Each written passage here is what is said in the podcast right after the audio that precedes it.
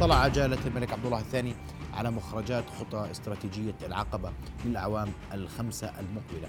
وأكد جلالته ضرورة العمل لتصبح العقبة نموذجا في الإدارة الحديثة. واستمع جلالة الملك أيضا خلال اجتماع عقد اليوم في العقبة إلى شرح عن آلية تفعيل الخطة وتطبيقها. الزيارة الملكية الخطة الخمسية نناقشها مع ضيفنا الأستاذ حسين الصفدي الرئيس التنفيذي لشركة تطوير العقبة. مساء الخير. أستاذ حسين أهلا بك في نبض بلد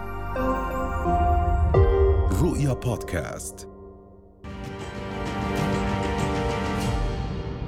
مساء الخير أستاذ محمد يعطيك العافية. أستاذ حسين آه، اليوم جملة من المشاريع في العقبة آه، تطوير العقبة النهوض بالعقبة الاستمرار وخطة خمسية واضحة للعقبة. كيف سيكون شكل القادم للعقبة؟ إن شاء الله سيدي إحنا دائما متفائلين جدا. طبعا العقبة آه، يوليها جلالة الملك المعظم حفظه الله وسمو ولي عهده الأمين جل الاهتمام وجل المتابعة والإشراف المباشر على كافة الأصعدة والمستويات. وسمو ولي العهد يشرف من حوالي ست شهور لغاية الآن بشكل مباشر على جميع الخطط والاستراتيجيات والمشاريع المنوي تنفيذها أو المشاريع القائمة حاليا.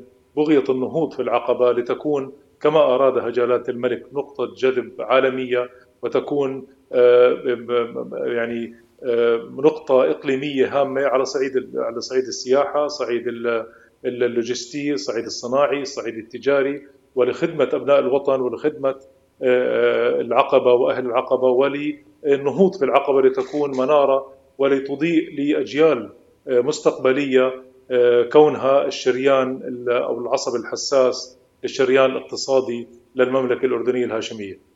نعم اليوم اليوم نقول كيف سيكون شكل العقبة. ما المشاريع اليوم اللي الأساسية الرئيسية التي تنفذ في العقبة لتنفيذ هذه التطلعات؟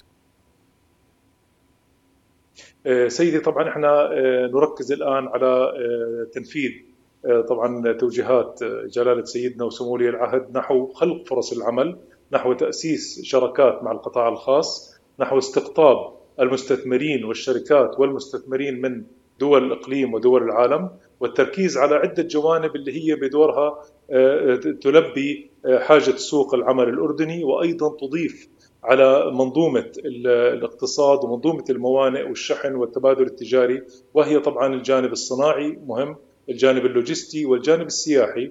آه، كون العقبة تتوسط العديد من الدول تتوسط موانئ مهمة جدا في المنطقة وتعتبر بموقعها الجغرافي موقع إقليمي يستطيع أن يخدم آه، جميع الأطراف سواء خدمات لوجستية لبعض الدول المجاورة أو سواء خدمات سياحية وأيضا تبادل تجاري على مستوى عالمي، فنحن الآن بصدد آه، يعني التباحث على إنشاء آه، مصانع عالمية مع عدة جهات مهتمة جدا وتتطلع للاستفادة من المزايا الاستثمارية في العقبة من مزايا تشجيع الضرائب وتحفيز الضرائب وأيضا أعمال البنية التحتية الجاهزة المخطط الشمولي الشامل لمدينة العقبة اللي بتيح لجميع المستثمرين أن يؤسسوا لمشاريعهم وليؤسسوا لأعمالهم من خلال منظومة عمل متكاملة داخل مدينة العقبة إن شاء الله.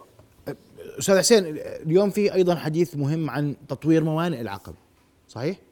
آه، نعم سيدي إحنا اليوم آه، تم توقيع عدة اتفاقيات مع مجموعة موانئ أبو ظبي باستراتيجيات آه، طبعا هامة جدا آه، وطبعا هي لمستقبل باهر بعون الله لمدينة العقبة. الاتفاقية الأولى كانت اتفاقية إنشاء محطة آه، سفن سياحية، الاتفاقية الثانية هي تطوير منطقة مرسى الشيخ زايد، الاتفاقية الثالثة دراسة لتطوير وتحديث مطار الملك حسين الدولي ولربطه مباشرة بمحطة السفن السياحية.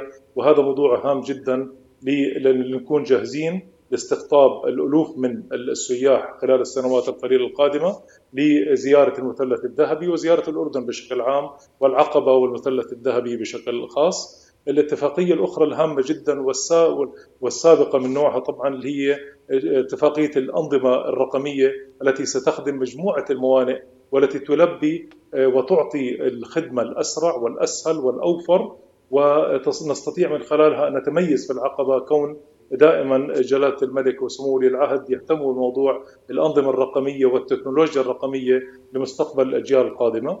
والاتفاقية الخامسة هي كانت مذكرة تفاهم مبدئية لدراسة ميناء متعدد الأغراض وتطوير ميناء متعدد الأغراض والاستفادة من خبرة مجموعة أبو ظبي كونهم ضليعين جدا في هذا المجال ولديهم الخبرات العالمية وتم التوقيع الآن ومن خلال الاتفاقيات سيكون هناك جدول زمني لإن شاء الله البدء بالتطبيق العملي. هذا كله يندرج ضمن الخطة الخمسية صح أستاذ حسين؟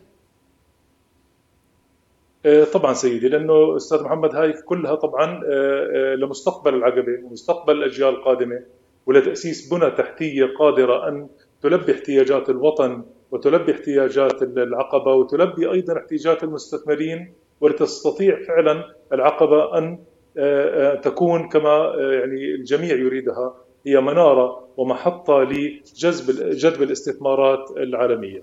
فهي خطة خمسية وإحنا ماشيين إن شاء الله على خطة ثابتة والأجندة واضحة. طبعا بالدرجة الأساسية هي خلق فرص العمل خدمة أهل الوطن وخدمة أهل العقبة. وبالنهاية إحنا بالدرجة الأساسية إنشاء مشاريع مميزة ونستطيع أن ننافس فيها على مستوى الإقليم وعلى مستوى العالم.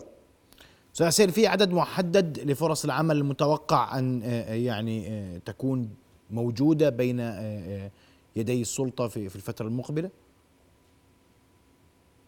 آه، سيدي إحنا طبعا كشركة تطوير العقبة من خلال سلطة منطقة منطقة العقبة الاقتصادية ندرس كل مشروع على حدة أستاذ محمد إحنا نعطيك فكرة عن موضوع الصناعة اللي ذكرتها أنا في البداية اللي هي أكثر من أكثر الجوانب الاقتصادية التي توفر فرص عمل وترفع مستوى ونوعية وكفاءة العامل الأردني أو الموظف الأردني وطبيعة سوق العمل. إحنا في أحد المصانع الآن في طور الافتتاح مصنع آه، على سبيل المثال ألبسة عالمي يصدر لدول أوروبا ودول أمريكا الشمالية سيوظف خمسة آلاف أردني وإحنا بجميع اتفاقياتنا مع جميع المستثمرين سواء صناعة أو تجارة أو مشاريع عقارية أو مشاريع تقنية آه، نوصي دائما ونشترط على المستثمر على تدريب وتعيين الأردني بالدرجة الأساسية لنستطيع أن نساهم في جزء من حل مشكلة البطالة وأيضا لرفعة مستوى ونوعية وكفاءة الأعمال الأردنية إن شاء الله. نعم. الأستاذ حسين الصفدي رئيس تنفيذي لشركة تطوير العقبة كنت مباشرة معنا من هناك. أشكرك كل الشكر. أطلعتنا على الخطة الخمسية والرؤى القادمة للعقبة. أشكرك للشكر رؤيا بودكاست.